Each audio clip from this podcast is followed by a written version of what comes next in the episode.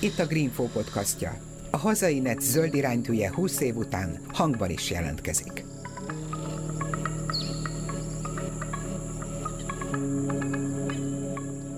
Milyen hatásai lehetnek a klímaváltozásnak Magyarországon és a Kárpát-medencében a 21. század végére? Mely területeken és hogyan érdemes alkalmazkodni e folyamatokhoz? Beilleszthető-e az ökológiai szemléletrendszer a jogrendbe? Milyen kifogásokkal, miben bízva igyekszünk kibújni az azonnali cselekvés alól?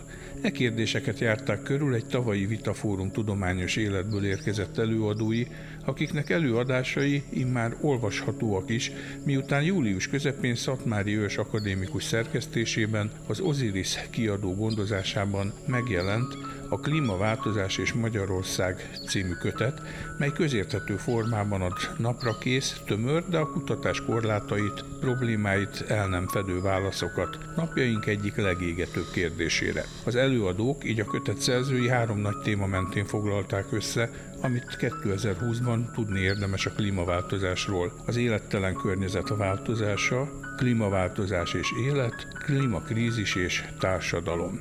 Ez utóbbi területet boncolgatjuk a mai podcastunkban. Én Sarkadi Péter vagyok, beszélgető társam a kötet, a klímaváltozás, mint társadalmi probléma című fejezetének szerzője, Boda Zsolt közgazdász, politológus, az Ötös Lóránt Kutatási Hálózat Társadalomtudományi Kutatóközpontjának főigazgatója. Ez ugye lánykori nevén az MTA, tehát a Magyar Tudományos Akadémia Társadalomtudományi Kutatóközpontja.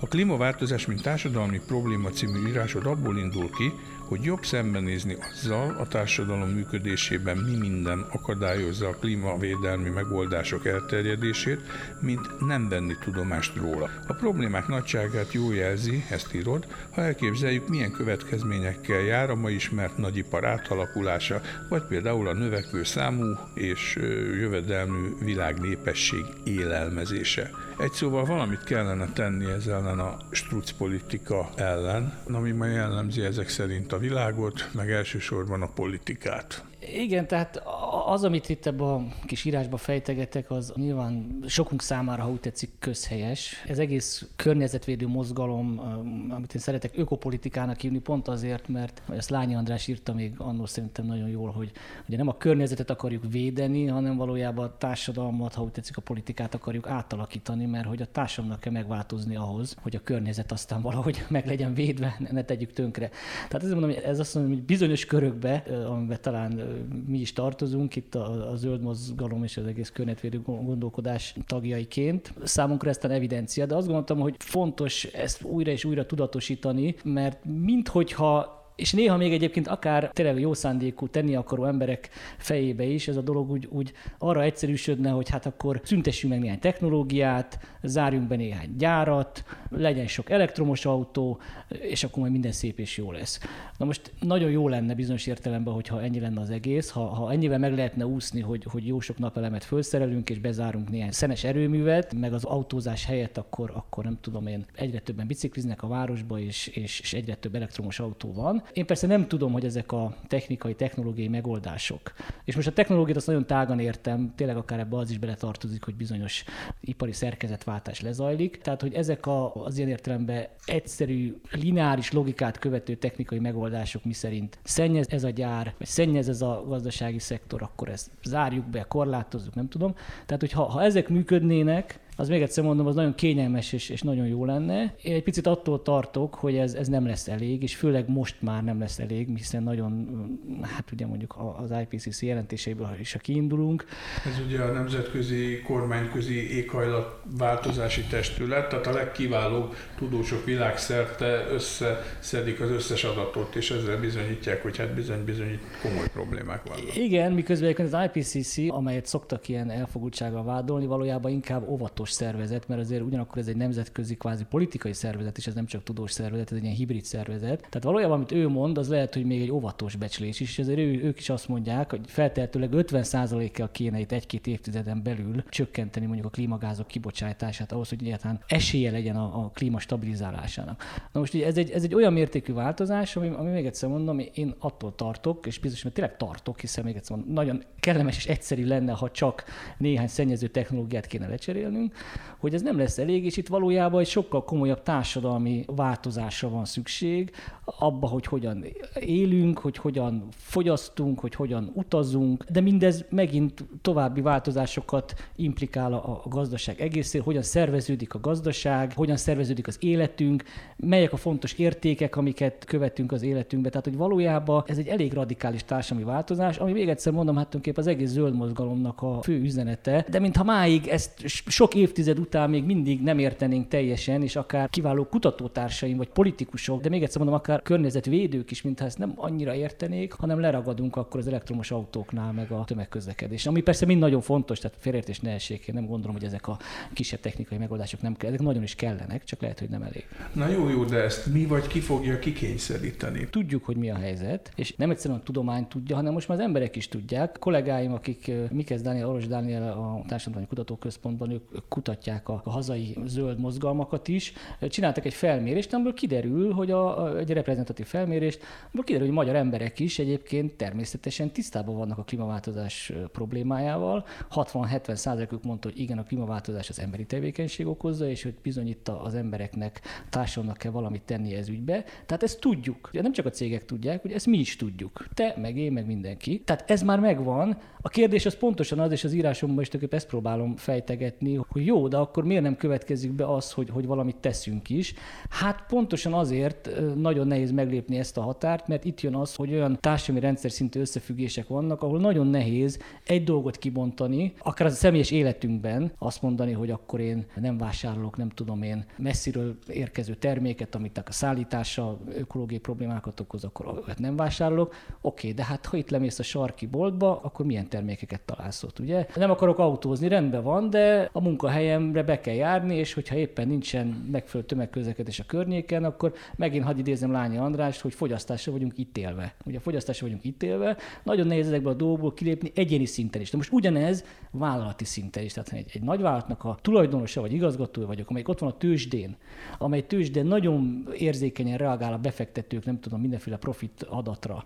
Meg vannak alkalmazottaim is egyébként, akikért aggódom, hogy, hogy legyen nekik munkájuk. Nagyon nehéz ebből a, ebből a rendszerből csak úgy kilépni, hogy, hogy most akkor én valami egészen más csinálok. A nagyvállalatok körében is voltak egy vizionárius vezetők. Hát mondok egy példát, ami, ami nagyon látványos, ugye a BP, a British Petrol, ugye az olajvállalat, annak a vezetője még tíz évvel ezelőtt azt mondta, hogy ez Beyond Petrol lesz, tehát hogy túllépünk az olajon, és egy olajvállalatot, ami még az tényleg egy nagy vállalat. És a világ azt mondom, hét legnagyobb cégjeinek az egyike. És egy, egy olajvállalatot úgymond fenntartóvá tenni, az tényleg egy komoly kihívás, tehát azért ugye ezt lehet mondani. De ő azt mondta, hogy ezt megcsináljuk, átmegyünk a megújuló energiába, nem tudom.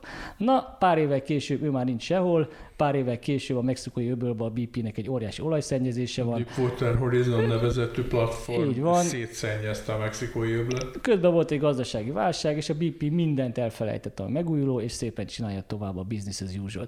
Tehát, hogy ezek nagyon nehéz dolgok, és pontosan erről van szó, hogy hogyan lehet ezen az első lépésen túlépni. Egyébként egy-két ilyen közpolitikai modellt próbálok ismertetni a cikkembe, teóriák arról, hogy mitől változik pontosan mondjuk a társadalom vagy a politika. Ugye az egyik ilyen híres szerző, egy Kingdon nevű John Kingdon, egy amerikai közpolitikai változással foglalkozott, és ő pontosan azt mondja, hogy általában a dolgok lassan változnak. Hát pont ezért, mert, mert csomó intézményi érdek, mindenféle korlát van, ami miatt nehéz változtatni.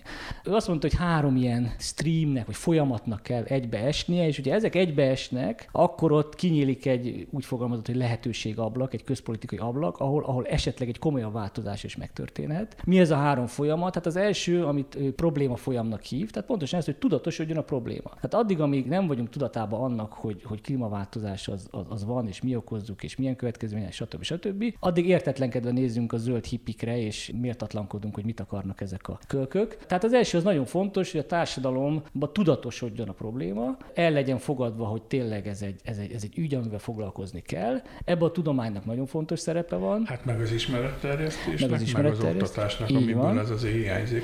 Ez hiányzik, de mondom azért most magyar társadalom is már ott tart, hogy ez a probléma folyam azért valamilyen szinten megkonstruálódott, mert az emberek ezt, ezt értik. Hát mert érezzük nyáron a bőrünkön, mert érezzük a, bőr, a így van, így van. Tehát ez, de szerintem ez önmagában nagyon érdekes kérdés, és erről is sokat lehetne beszélni, hogy hogyan konstruálódik meg egy probléma. Hogy van az, hogy az emberek egyszer csak azt mondják, hogy, hogy valami egy, pro- mondok egy példát, nagyon érdekes, ha megnézzük, hogy a magyar emberek mit tartanak fontos kérdéseknek, akkor az egészségügy kérdése, ami korábban nem volt annyira fontos, a 2010-es években egy előre tör. Tehát valamiért egy ilyen, egy ilyen 5-8 éve az egészségügy a, a legfontosabb kérdés átlagosan Magyarországon. Az is lehet, hogy csak azért, mert egyre rosszabb állapotban van. Na igen, és ha megnézzünk bizonyos adatokat, vagy szakértőket megkérdezed, akik azt mondják, hogy az egészségügynek nagyon régi problémái vannak, amit görget maga előtt, de most arra tényleg hát elég... Előjönnek előjön. szinten. Tehát az ember, ember a saját tapasztalatból érzi. A médiában azért csak megjelennek ezek a hírek. A klímaváltozás is csak megjelenik. Igen, valahogy beszüremlik a hétköznapi beszélgetésekbe, valahogy az iskolákba is így úgy, tehát hogy, hogy kialakul valahogy mégis egy, egy közérzület annak kapcsán, hogy, hogy mi egy fontos probléma. Na, tehát ez, ez, ez a probléma folyam, nagyon fontos, hogy átérezzük a problémát, mert ha nem érezzük át, akkor tiltakozni fogunk, hogyha a, a kormány bármit csinálni akar netántán, ugye? Tehát ezen a lépcsőn legalább valami meg. Most a következő másik két folyamat, aminek szintén ugye be kéne érnie, hát az egyik, amit a Kingdom ilyen közpolitikai folyamatnak, vagy policy streamnek hív, vagy folyamnak. Ez azt jelenti, hogy, hogy legyenek olyan megoldások, amelyeket hát a társadalom, a szakértők, az érintettek el tudnak fogadni. Mert amíg csak probléma van, és azt mondjuk, hogy valamit csinálni kéne, de nem látjuk a megoldást. Mondok egy egyszerű példát erre. A városi légszennyezés és közlekedés. Tehát emlékszem, a 90-es években már itt Magyarországon és a levegő munkacsoportok más zöldek érveltek amellett, hogy sokkal több buszsáv kell, az Erzsébet hídra buszsáv kell. Na most akkor kirögték őket. A főváros, az önkormányzat, meg, a, meg egyáltalán közlekedési szakértők, hogy hó, hát ha korlátozzuk a közlekedést, akkor az még nagyobb dugókat fog jelenteni. Az Erzsébet hídon buszsávot, hát ez tiszta őrület, a három sávból egyet elvenni, hát az, az akkor lebénul a város. Na, hát most ugye tudjuk, hogy ideje már van buszsáv, hál' Istennek, és egy ideje már fölismerték egyébként a szakértők is, meg sőt már az emberek is egyre inkább érzik, hogy egyszerűen hiába nyitok meg egy újabb sávot, holnap az is tele lesz autókkal, tehát a városi közlekedést valójában csak a korlátozással és az alternatívák nyújtásával. Lásd, igen, igen, igen, csak igen. bevonzák az autókat. Igen, jó, igen, tehát azért még a, a, a teljes konszenzus nem alakult ki, de azért már úgy, úgy lassan érezzük, hogy igen, lassan érezzük, hogy hát ha itt tényleg van egy probléma, már pedig van, mert nagyon rossz a levegő, és ez megint mindenki érzi, meg az orvosok kimutatják, akkor bizony itt a megoldás az, hogy korlátozni kell valahogy a belvárosba az autós közlekedést, viszont akkor egy olyan tömegközlekedést, meg biciklisávokat, meg nem tudom mit kell kiépíteni, amik alternatívát nyújtanak. Tehát legyen valami megoldás.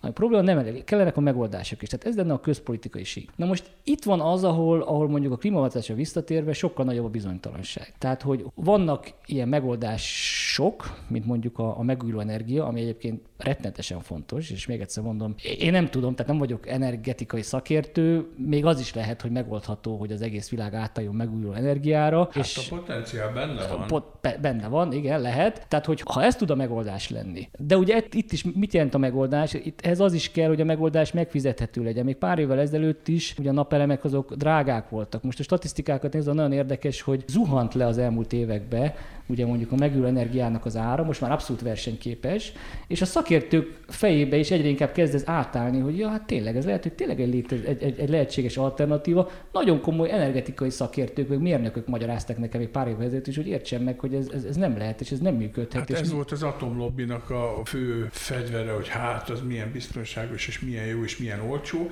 Már kiderült, hogy a legolcsóbb az az offshore, tehát a tengeri szél, aztán a szárazföldi szél, meg a napenergia már olcsóbb, mint az atom, Igen. és nincs környezeti kockázata radioaktív Így van, sőt, hát bizonyos számok szerint, meg bizonyos helyeken ezek a megújuló energiatermelési megoldások már a legolcsóbbak, tehát minden másnál olcsóbbak. Ezt nehéz volt előre látni, egyébként engem az is meglepett, csak egy fél mondat erről, egy picit próbáltam utána olvasni, nem vagyok még egyszer mondom ennek szakértője, de hogy nem egyszerűen az történt, hogy ugye beindult a tömegtermelés, és emiatt egyre olcsóbban lehetett ugye egységáron előállítani mondjuk a napelemeket, tehát hogy a költség oldalról nőtt a hatékonyságuk, hanem a mérnöki hatékonyságuk is nőtt, és nem csak a napelemeknek, amit még úgy értünk, hogy ott folyamatos a fejlesztés, hanem még a szélkerekeknek is, ami engem megdöbben, mert azt gondolnád, hogy ez egy elég egyszerű mechanikai szerkezet, de még ott is sikerült olyan fejlesztéseket végrehajtani, hogy a műszaki hatékonysága is nőtt, plusz a költséghatékonysága is nőtt, mert, mert, mert tényleg nagy tömegbe lehet előállítani, megnőtt a kereslet, és így viszi le az árakat. Tehát, hogyha kialakul az a konszenzus, a szakértők, a politikusok, az emberek körében, hogy vannak megoldások, és akkor ez lenne a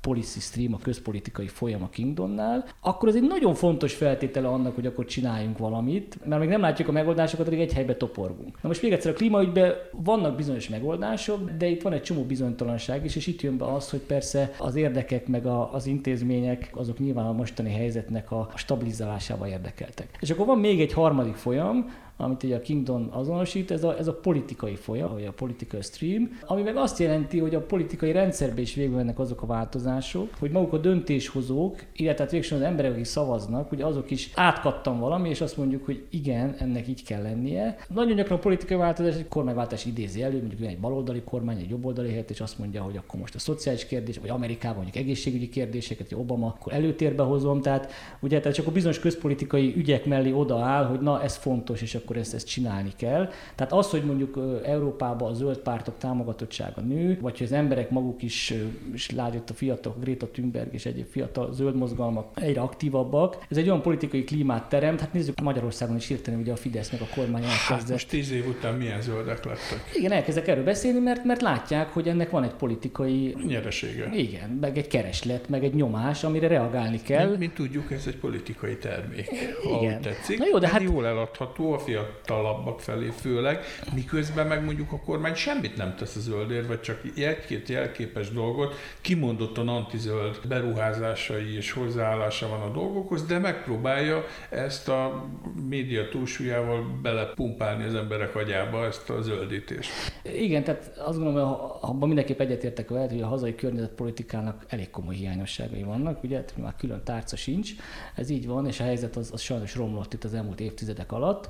Már korábban is, azért csak hogy igazságosak legyünk, Igen, hogy a hát Gyurcsányék csináltak egy olyan környezeti intézményi reformot, ami meggyengítette és visszavágta 2007-2008-ba.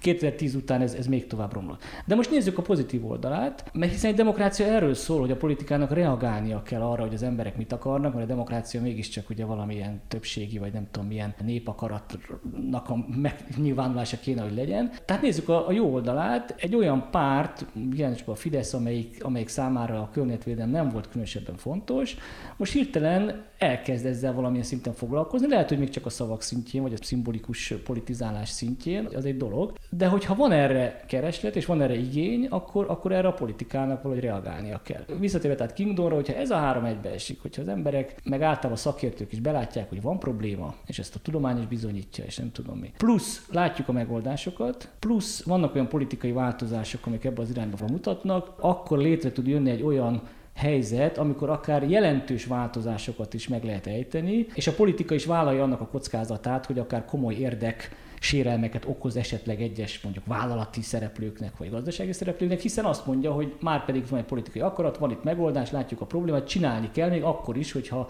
neked, kedves olajszektor, vagy nem tudom, neked ez nem lesz jó, de csinálnunk kell. Tehát ide, ide kell eljutni, és én azt látom, hogy Magyarország is, meg a világ is még mindig inkább ebbe a probléma fázisban van, vagy, vagy ez, az a, az a, ez az a folyam, ami, ami, ami, ami legerősebben megkonstruálódott, érezzük a problémát, de még egyszer, a megoldások is alakulnak, az, itt sem mondhatjuk, hogy, hogy nincsen semmi, pont az előbb beszéltünk a megújulókról, de lehet, hogy itt még sokkal többre van szükség, és, és mondom nekem az a hipotézisem, hogy valószínűleg tehát nem, a technikai, technológiai megoldások nem lesznek elegek, tehát hogy, hogy ennek kell erősödnie, és aztán persze a politikai folyamatnak is, ahol ezek az értékek politikai akarattá válnak.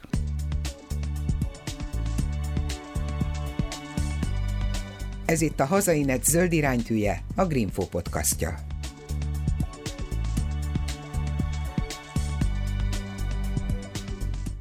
A második pontra egy picit visszautalnék, ugye bizonytalanság, technológia. Szóval most itt a Szent Grálként az utóbbi időben a elektromos közlekedést hozzák elő. De azért folyamatosan jönnek azok a tanulmányok, amik azért utána másznak, hogy biztos, hogy zöld a zöld rendszámos autó. Szóval egyre több kételj van, tehát ameddig nem megújulóból termeljük meg hozzá a villamosenergiát, addig bizony ez nem működik. Mindig itt bedobnak ilyen újabb ötleteket, meg technológiákat, hogy hát ez majd megoldja. Tehát ez a klasszikus csővégi megoldás, és aztán nem oldja meg. És van egy csomó minden, amivel nem tudunk mit kezdeni. Lásd, hulladék probléma. Ezek az alternatív megoldások, vagy, vagy hát a megoldások, vagy a problémára megoldások, azok rendelkezésre álljanak, mert mindjárt kényelmesek vagyunk. Én is szerintem te hát is. erre nevelnek minket a reklámok, az egész fogyasztói társadalmi meg, hát még egyszer, erről meg, szól. meg, meg, amíg nincs biciklisáv, nem fog biciklizni, mert veszélyes biciklizni. Ugye? Amíg, amíg nincs szelektív gyűjtő, addig nem fog szelektíven gyűjteni, mert, mert mit csinálják vele? Gyűjtsek össze egy a, ha, a nagy halmot, és havonta egyszer vigyem el, amivel az autómmal a, a hulladékudvarba, és így tovább. Ugye? Tehát, hogy ezek az infrastruktúráknak is rendelkezésre kell állnia, és azoknak a működési modelleknek, ami ezt lehetővé teszi, visszautalva, amit korábban mondtunk, tehát ha helyi terméket akarok venni, oké, okay, de akkor ezt hol tudom megtenni? Van ennek? Most már például Magyarországon, Budapesten főleg, de az ország sok helyén ugye alakulnak ezek a közösség által támogatott mezőgazdasági modellek, amikor a termelővel közvetlen kapcsolatban állunk, mi fogyasztók, és, és rendszeresen mi is részei vagyunk ilyeneknek. Hetente egyszer átveszük azt a zöldségdobozt, amit a termelő nekünk ad. Ennek ki kellett alakulnia. Tíz éve még ez nem létezett.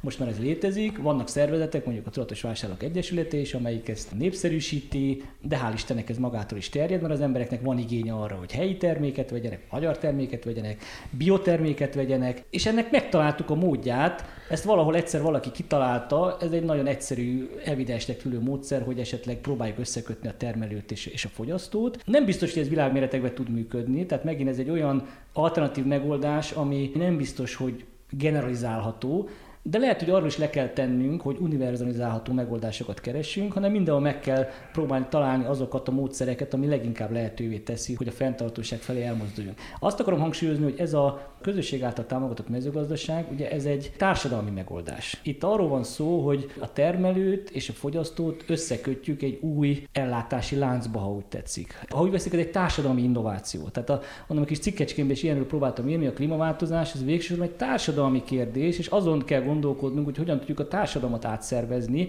Ez egy pici példa arra, hogy mondjuk egy zöldségvásárlás, zöldségfogyasztást, azt hogyan lehet átszervezni, és egy más gazdálkodási és kereskedelmi módba beletenni. Oké, okay, csak itt el kell magyarázni a fogyasztónak, az átlag embernek, hogy azáltal, hogy mondjuk 50 kilométeres körzetből fogod megkapni nagy valószínűség szerint, és ha jól csinálják, akkor igen, a bio vagy félig meddig bio, tehát nem nagyon vegyszerezett terméket, az mindenféleképpen jó neked, és ez környezetvédelmi szempontból is jó, sőt, mi több valószínűleg árban is jó, vagy hiszen mondjuk egy kisker meg egy nagy ker árés nélkül szinte közvetlenül megkapod a termelőtől. Igen, de ehhez kell a kiindulni visszatérő, hogy a probléma folyam. Hogyha én azt látom, hogy a problémák már tudatosultak bennem, és azt mondom, hogy az összbe, hogy van az, hogy most minden második, vagy már lassan már szinte minden gyerek allergiás, meg autoimmunbetegségek.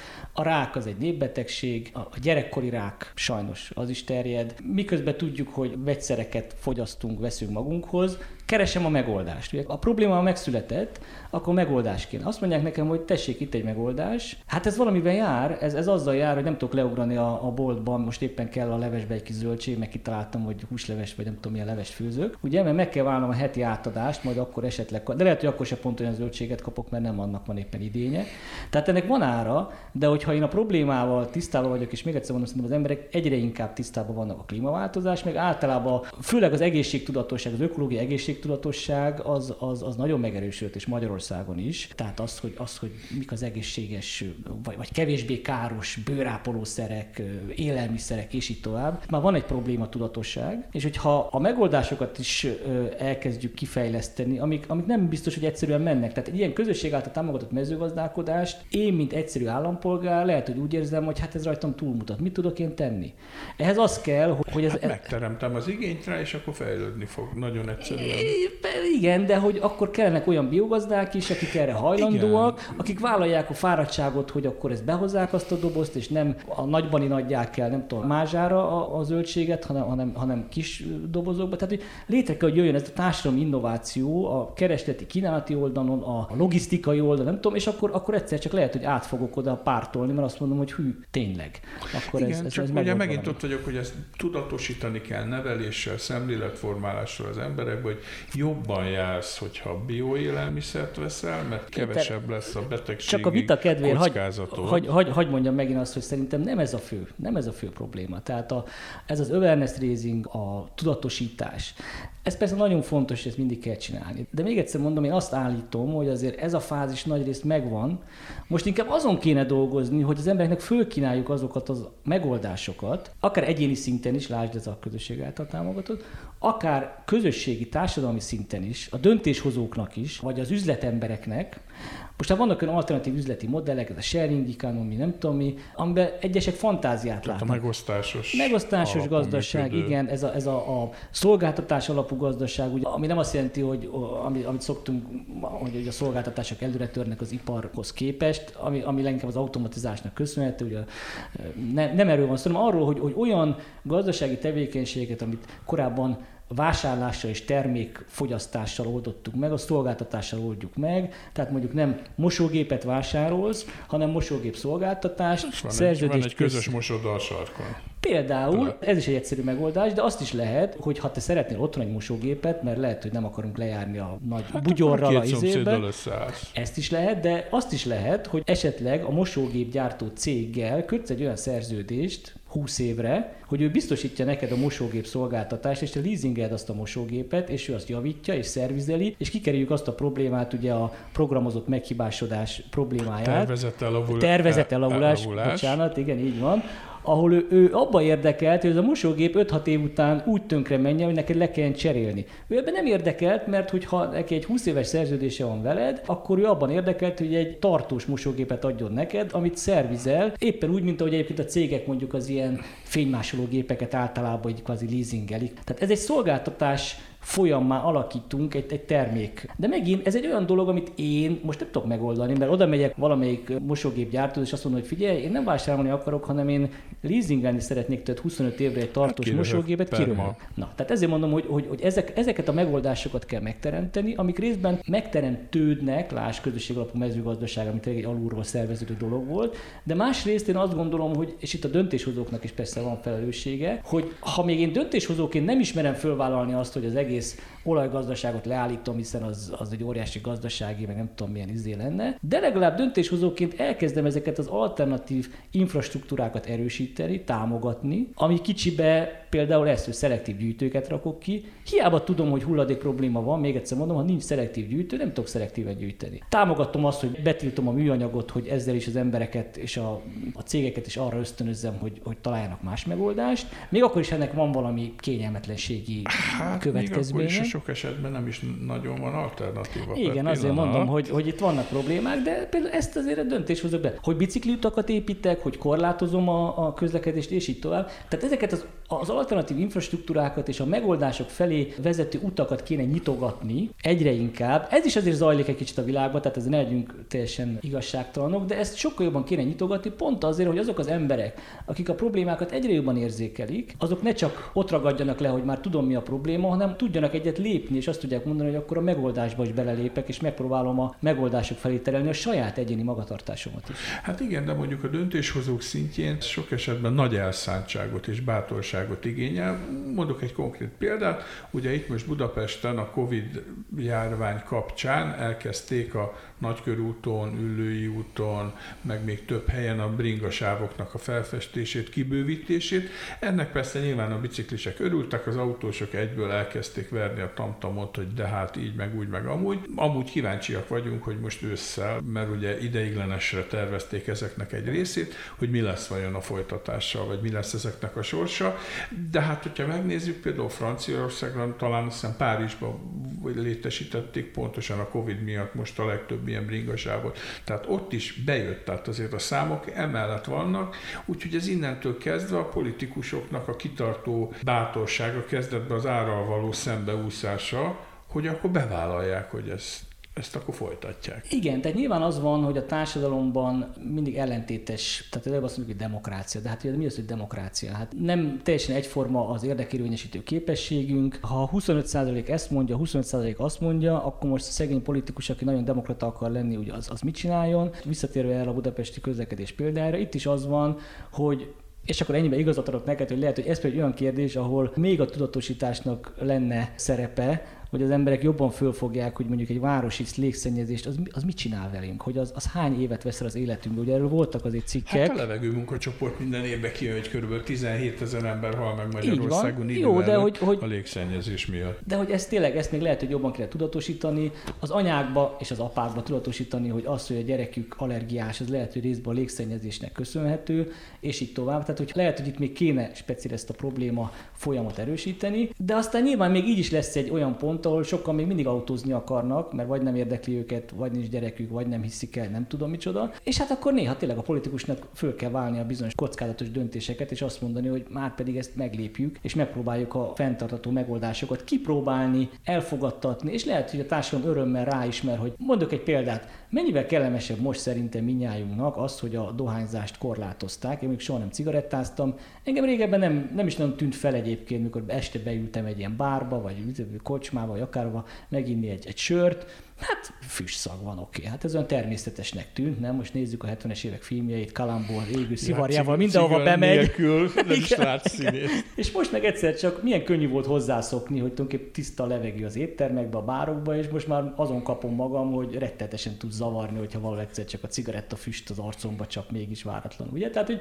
hogyha ezeket az alternatív, a megoldásokat elkezdjük nyomatni, akkor lehet, hogy egy csomó ember ráismer, hogy hó, hát ez nem is olyan rossz. Ugye? Egyébként érdekes, bocs már, hogy ezt a témánál vagyunk, hogy például Franciaországban most fogják, vagy akarják betiltani Párizsban a teraszokat, a kávézóknak, meg az éttermeknek a külső teraszát. Igen. 12 ezer darab van csak Párizsban, mert hogy annyira energiapazarlóak, ugye hát az egy vékony, ilyen átlátszó műanyag fal van a legtöbb mhm. helyen, az télen ilyen gázégőkkel melegítik, nyáron klimatizálják, de hát az a hőkülönbözet az el is tűnik ott pillanatokon belül, és elkezdték kiszámolni, hogy brutális mhm. mennyiségű energiát pazarolunk el gyakorlatilag. Igen. Úgyhogy ezt most betiltják, hát az zöld politika hát most erősödik. hirtelen megmoccam bennem valami, hogy egy párizsi utcai kávézó hát, azért. Oké. Okay. Hát, hogy bizonyos költségeket be kell vállalni azért. Na mindegy, de hogy, és, és nyilván ez a Covid, ugye az egész járvány, hogy, hogy azért ez, sokan fűztek ez nagy reményeket, hogy ez majd átkattint bizonyos reléket az agyunkba. Pont ezért, mert egyszer csak rádöbbenünk, hogy milyen kellemes, hogyha csend van a városban, a tiszta a levegő, és nyilván ez, ez egy lehetőséget adott legalábbis egyes helyeken, hogy ezeket a mondjuk itt megint alternatív, meg fenntartóság felé mutató megoldásokat átvigyük. Hát azért valójában persze azt látjuk, hogy az egy-két hónap azért kevés volt ehhez, és inkább frusztráció gyűlt fel egy csomó emberbe, és aztán hát alig vártuk, hogy vissza, visszatérjünk a, a szokásos életformánkhoz a, a maga szennyező aspektusaival sajnos. Ha másra nem, csak egy, egyre gondolok, hogy az Orbán kormány azt mondta, hogy jó, akkor legyen ingyenes a parkolás perceken belül kaotikus állapotokat okozott például Budapest belső területein. Igen. Egy pillanatra még a nagypolitikára, mert hogy ameddig a politikát felülírja a nagyon erőteljes ipari lobby, addig kérdés az, hogy az állampolgárok, akik mondjuk akár néha több millió aláírást is egy-egy ügyben összehoznak, mennyire hatékonyak? Hát jó, de megint kicsit árnyaljuk a képet. Itt vagyunk most Magyarországon. Ugye elmaradt a, a kémiai szúnyogírtás, pont az EU-nak a szerintem helyes környezetvédelmi előírás előírásai miatt. Elszaporodtak a szúnyogok, hát nem tudom, Facebookon már szerveződnek azok az állampolgári csoportok, nem csúnya érdekcsoportok, állampolgári csoportok, hogy követelik hangosan, hogy tessék mérget szórni a levegőbe, mert elegünk van abból, hogy a szúnyogok csípnek minket. Ugye? Ez egy, megint egy olyan konkrét probléma, ahol megint neked adok igazat, hogy lehet, hogy itt nem tudatosult még az emberekbe speciál eléggé, hogy ahhoz, hogy ne legyen szúnyog nyáron, az mivel járt eddig, és milyen vegyi, ugye a Darvas Béla tudna erről, toxikológus prof. erről beszélni sokkal meggyőzőbben, hogy az, az hogyan mérgezzük magunkat, a világunkat, azért, hogy ne legyen szúnyog nyáron. Ezt meg kell érteni az embereknek, hogy itt van egy nagyon komoly probléma, de megint, amíg nincs alternatív megoldás, itt van alternatív megoldás, csak rosszul alkalmazták, ugye ez a biológiai... Hát, uh, illetve uh, nagyon kevéssé alkalmazták. Igen, igen, rosszul Tehát ezt kevéssé. azért nem magyarázták el az embereknek, így hogy van, Ausztria miért jár ezer évvel előttünk, meg egy De megint, amíg, amíg nincs egy ilyen alternatív megoldás, nagyon nehéz azt mondani az embereknek, hogy hát értsétek meg, hogy a, a vegyszerezés az nagyon káros,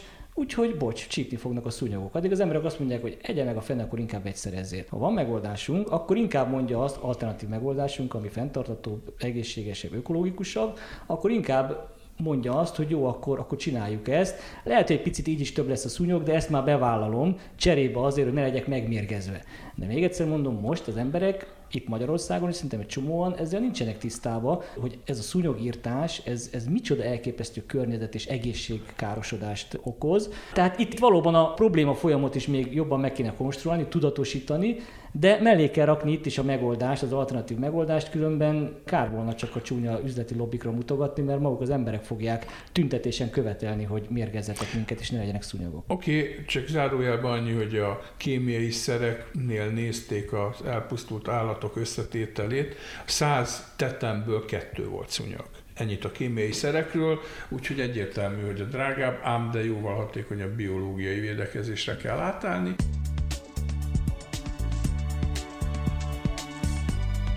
Ez itt a Hazainet zöld iránytűje, a Greenfo podcastja.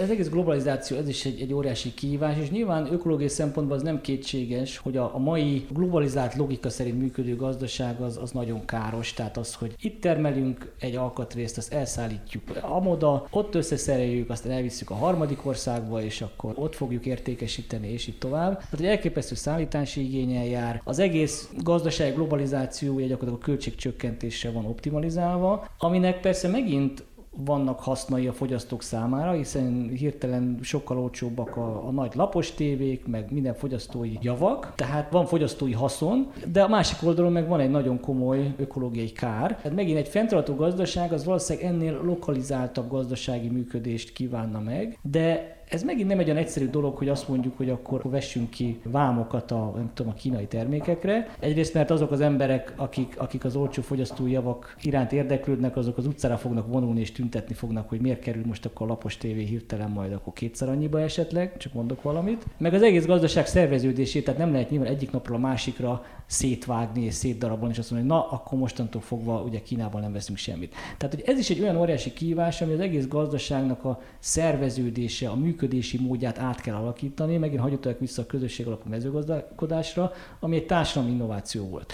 A nagyvállalatok létrejötte 150 évvel ezelőtt, vagy 200 évvel ezelőtt, az is egyfajta társadalmi innováció volt. A részvénytársaságok, hogy sok kis befektetőtől összeszedünk kisebb összegeket, és ebből fölépítünk egy nagy céget, amivel óriási projekteket tudunk megvalósítani, mondjuk a csendes óceán és Atlanti óceán közötti vonatközlekedést. Ugye a vasútfejlesztésnél a részvénytársaságok azok rettetesen fontos szerepet játszottak. Tehát ez egy, ez egyfajta innováció volt. Most ugyanez az innováció, látjuk a, a negatív következményeit is, hogy mindenki csak egy pici részben érdekelt a cégben, és őt csak a profit érdekli, és nem is tudok beleszólni igazából a cég irányításába. Sőt, ugye most már akkor erre rátelepül a pénzügyi kapitalizmus logikája, amikor az emberek már nem is a cégek részvényeit birtokolják, hanem valójában befektetési alapok parakják a pénzüket, és a befektetési alapok veszik meg a cégeknek a részvényeit, és őket aztán végképp csak a profit érdekli.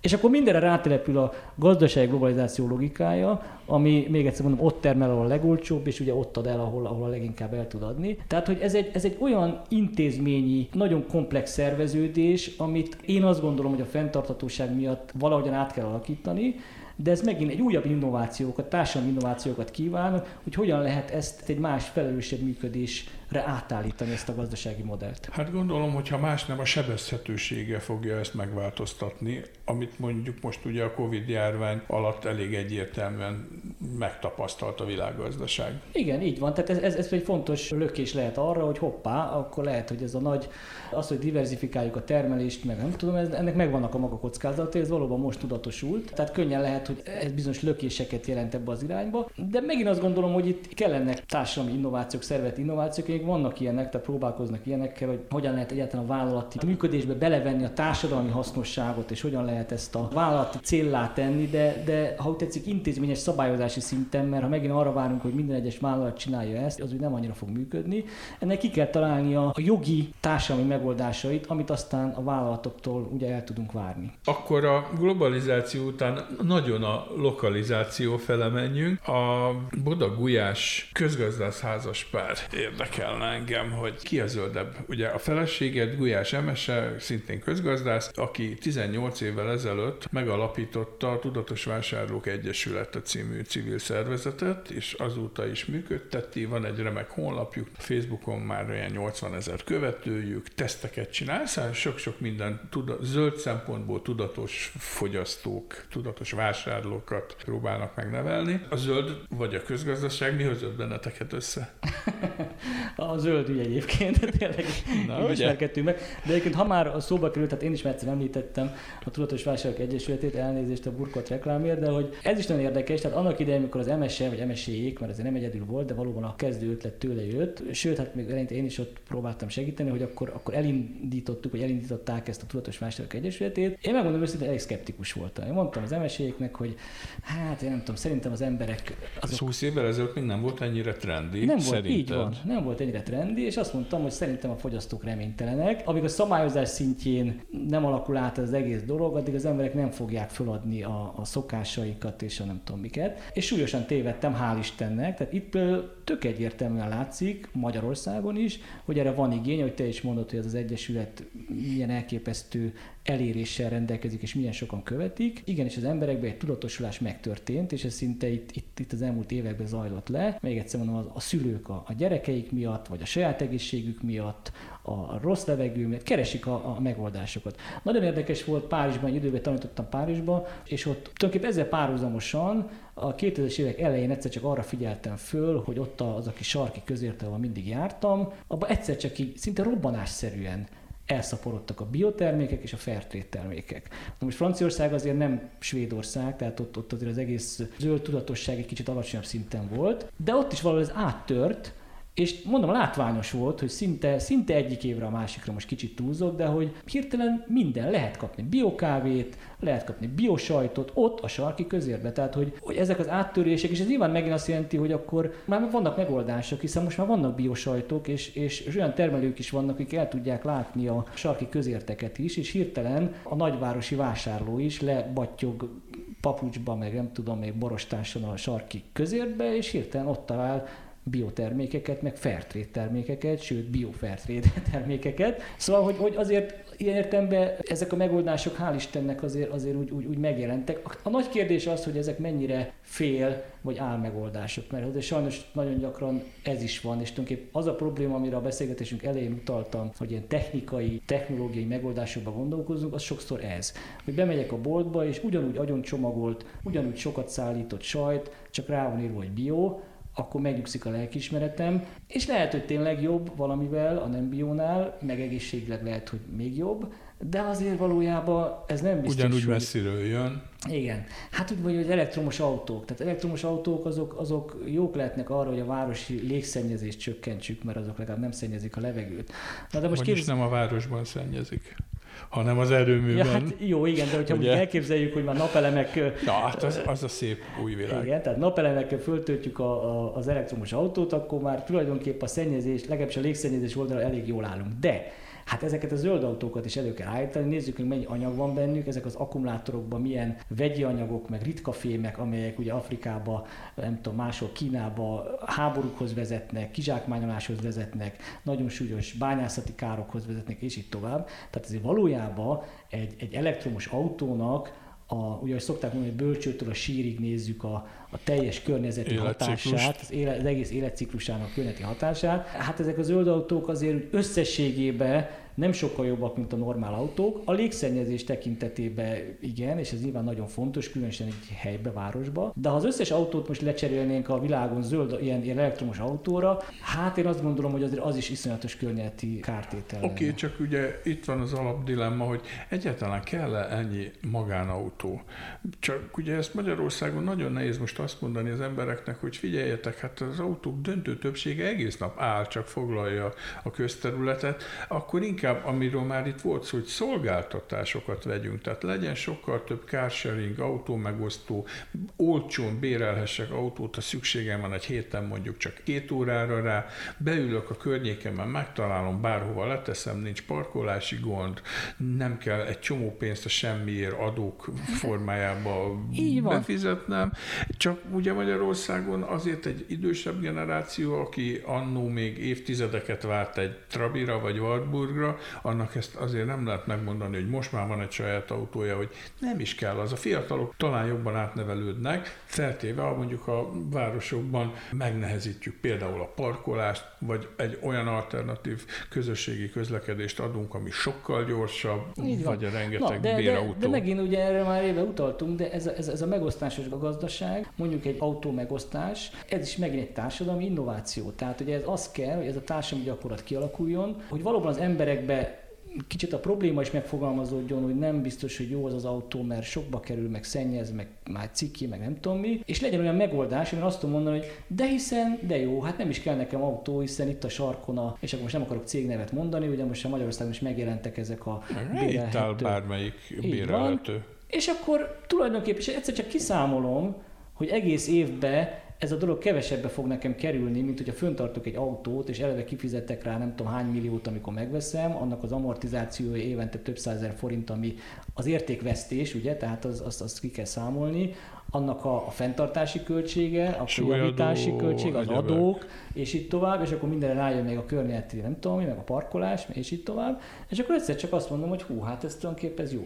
És igazad van, hogy ez az kell, hogy a társadalmi innováció áttörjön, ez az kell, hogy az emberek fejébe is átkattanjanak rá, de az is kell, hogy ez az alternatíva rendelkezésre álljon, mert amíg nincs itt, addig el sem tudom képzelni, hogy ilyen lehetséges, és amikor itt van, tehát hogy ez a kicsit ilyen, ilyen tyúk tojás probléma, hogy vajon mi kell, az kell, hogy a, mindenki az utcán követelje, hogy legyen autómegosztás, vagy pedig az kell, hogy megjelenjenek azok az autómegosztók, és sokszor itt mind a politikusokat szeretjük emlegetni, hogy a politikusnak ez meg az a felelőssége. A civil szervezetek, a vállalkozók, azok is előállhatnak ezekkel a társadalmi innovációkkal, és elő is állnak szerencsére, mint ahogy a közösségi mezőgazdaságot kitalálták. A Fairtrade mozgalom az egy alulról szerveződő civil, egyházi, nem tudom én, privát mozgalom voltam, hogy segítsük a fejlődő országokba a kis termelőket. Ez nem a nagy politikától jött, és most a Fairtrade betört, és most már a nagy bizniszbe is tulajdonképpen ez egy, ez egy működési modell. Tehát fontosak ezek a társadalmi innovációk és az innovátorok, akik még egyszer lehetnek zöld szervezetek, lehetnek elszánt egyének, lehetnek vállalkozók,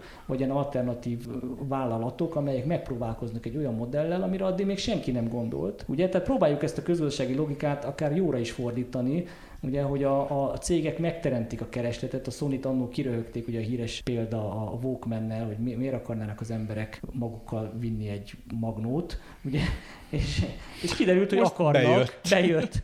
Hát ugyanígy egy car sharing, vagy egy mosógép leasing, és így tovább, ezeknek lehet, hogy be kell törnie, és hirtelen ráeszmélünk, hogy hiszen itt van egy olyan megoldás, ami tulajdonképpen működőképes, és nekem tetszik, és válasz egy olyan problémára, amely problémával már többé-kevésbé tisztában vagyok, hogy a, a mostani életmódom az, az egyszerűen nem fenntartható. Hát akkor mára köszönöm szépen a beszélgetést. Mai vendégem Boda Zsolt közgazdász, politológus volt, aki egyébként az Ötös Lórán Kutatási Hálózat Társadalomtudományi Kutatóközpontjának főigazgatója, régi zöld motoros. Én Sarkadi Péter voltam, legközelebb egy hét múlva jelentkezünk. Önök a Greenfo podcastját hallották. Ha kíváncsiak a következő részekre, iratkozzanak fel ránk. Honlapunkon a 120 ezer tételes napi sajtószemle mellett a 20 év alatt megjelent 44 ezer cikket is megtalálják, ahogyan az összes napra készen tartott rovatunk bejegyzéseit is.